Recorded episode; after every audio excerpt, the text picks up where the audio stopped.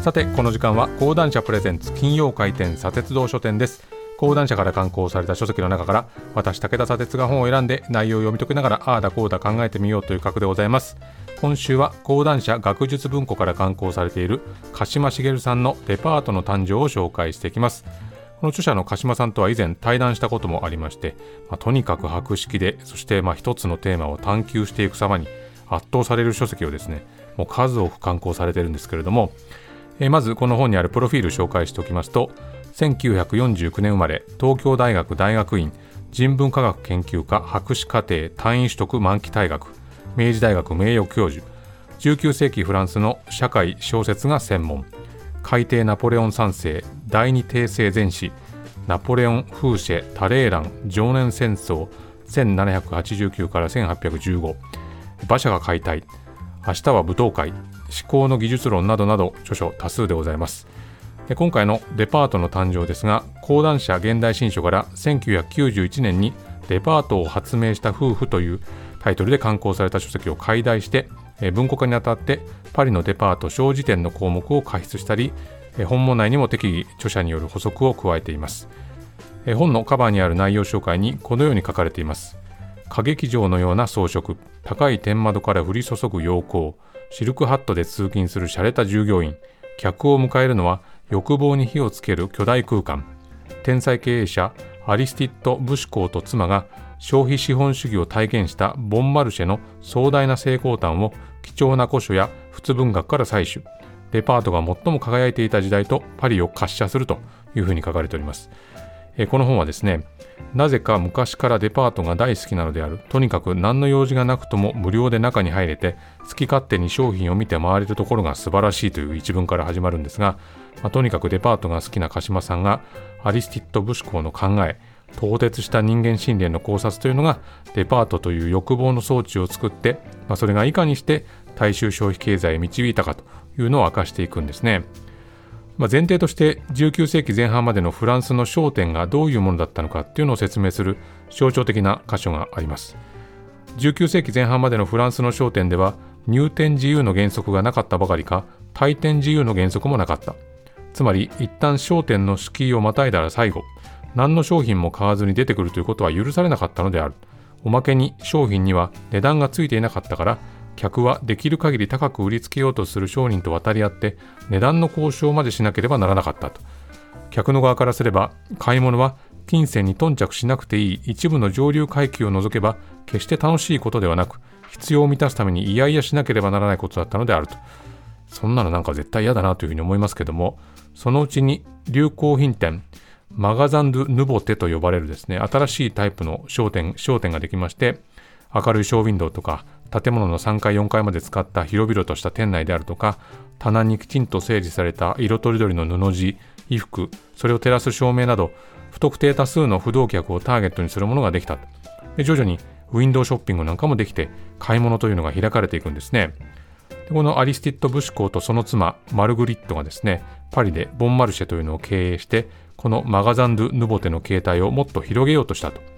例えばお客さんがお店に入った時に味わう閉じられた空間のゴージャスな開放性というのを作ろうと。これは今のデパートに通じるやり方ですけれども、その上で薄利多売方式というのを強力に推し進めていくんですね。まあ、大量買い付けによって店で売る側が作る側というのを管理するようになって流行の品あの品物だけではなく、まあ、そういうのを買い付けるだけではなく流行っていうのを作るようになっていくとそして商品の売れにくい時期にはバーゲンセールをやるということも思いつくんですね。でその時に思いついたのが色で売るということなんです。こういうふうに書かれてます。1月下旬のある寒い日、売り上げの落ち込みを回避する方法はないものかと思案しながら、窓の外の冬景色を、えー、ぼんやり見つめていた武士公は、空から降ってくる粉雪に目を留めた。その瞬間、白という言葉が頭にひらめいた。武士公は暮れの大売り出しと年頭のバーゲンの後、春物を売り出すにはまだ寒いこの時期に季節商品とは関係の薄いこの白物を集中的に売り出すことを思いついた。そして物がなかなか売りにくかった2月に白物の大売り出しを始めたと。で店内は白一色の銀世界になったというんですね。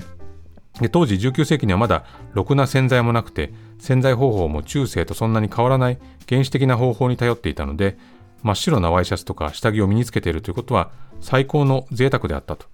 そこにこのボンマルシェのセールというのが話題になった。そして当時嫁入り道具としても白いものを揃えることっていうのを義務付けられていた女性とですねその家族はボンマルシェに駆け込んだというんですね、まあ、こうやって物が売りにくい時期にどうやったら売れるかお客さんの流れっていうのを読み解きながらバーゲンをするようになっていったというんですね。でその上でさっき紹介したような商品を買いに来るのに緊張を強いられるような環境っていうのをこれは改善しなくちゃいけないということでとにかく武士公は店員に対して無理やり商品を押し付けて買わせるようなことはしてはいけないと戒めていたというんですね。まあ、騙し売りというこう従来の商品のやり方、商法ときっぱり縁を切って偽りのない誠実さで商品を売ると。そのためには返品も認めるという判断も下していたそうなんです。その誠実さを持ちながらもお客さんの欲望っていうのを喚起させなくちゃいけない。そのためにどうしたかというと、スペクタクル空間の創造が必要だったと。天井をガラスにした広大なクリスタルホールを作る。そして顧客の心理を読み解きながら広いホールに対してあえて入り口付近を狭くしてその入り口にセール品の商品をワゴンに山積みにしてそこに自然と人だかりができるように工夫をしたというんですね、まあ、この辺りのやり方っていうのは今のデパートだけではなくてあらゆる商店の基本となっているところかなというふうにも思いますねディスプレイとか動線っていうのを考え抜いてお客さんの動きっていうのを誘導するような作りを徹底してきます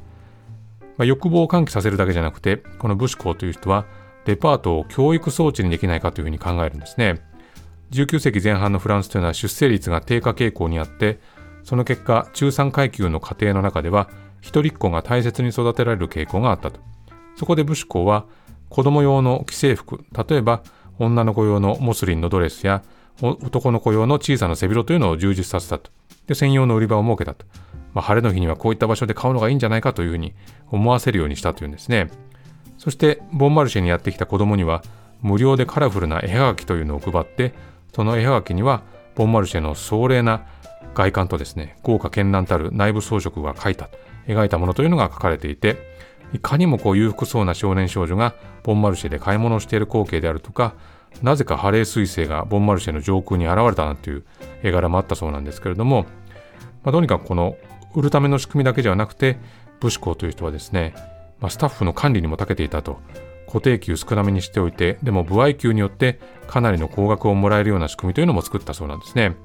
まあ、スタッフに求める基準というのは本当に厳しくて商品知識はもちろん商品の場所価格体系商品番号値札の付け方レジでの読み合わせの仕方をマスターしていること清潔な服装を身だしなみへりくだった言葉遣いそして買い物が完了するまで常にお客さんと行動を共にすると、まあ、こういったことを要求するんですね。まあ、ここであの頻繁にパリを訪れてきた鹿島さんがですね、全く現代のフランスの大型店の店員の無知で横柄な態度を見るにつけ、武士公のこうした教えはどこへ行ってしまったのかと、こう嘆いているのがなんだかおかしいんですけれども、まあ、とにかく武士公がボンマルシェの運営で徹底しようとしたことは、今の商売のやり方にもとても通じる部分が大きい大きいのかなというふうに思いますね。あるいはですね、社内貯金制度、退職金制度、養老年金制度、働く人たちの環境を考えた上で、制度設計というのもやりまして、いくつも用意したというんですね。